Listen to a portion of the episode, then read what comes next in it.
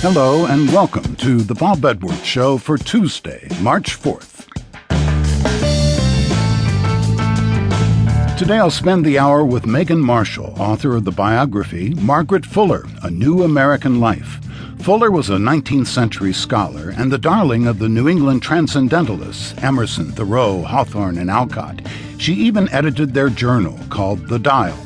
Fuller was a teacher and a feminist before anyone knew what that was, speaking frequently in support of equal rights. She chose a career over marriage and became America's first female foreign correspondent, reporting for Horace Greeley's New York Herald from Italy during the fight for Roman independence in the 1840s. She met her husband in Italy and quickly became a mother.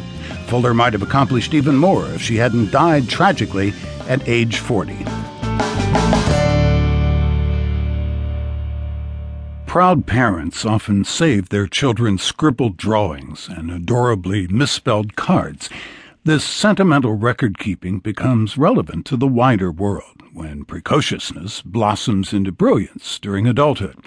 So it is for the collected letters of Margaret Fuller, the American writer who was born and bred in New England, debated the finer points of transcendentalism with Ralph Waldo Emerson, participated in bloody battles for Italian independence, and died tragically with her young family in a shipwreck.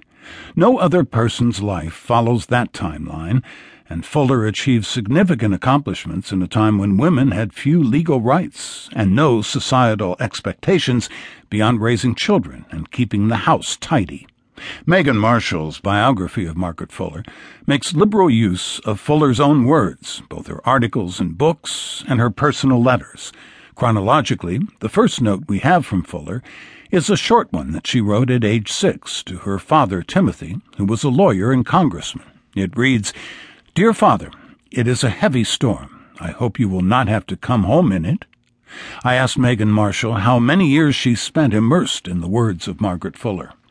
This was a six year project. Um, I was lucky that many of her letters, because she was one really the best known woman of the Transcendentalist group, along with Emerson and Thoreau, uh, there had been quite a good deal of scholarship done on her letters and journals, so many of them were in print.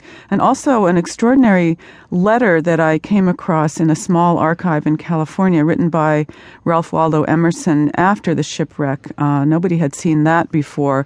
Um, really brought the moment to life. He he had, in great grief after the loss of his dear friend, she was only 40, sent their mutual friend, Henry David Thoreau, um, down to Fire Island to look for manuscripts or anything that he could possibly find. She'd written a great book about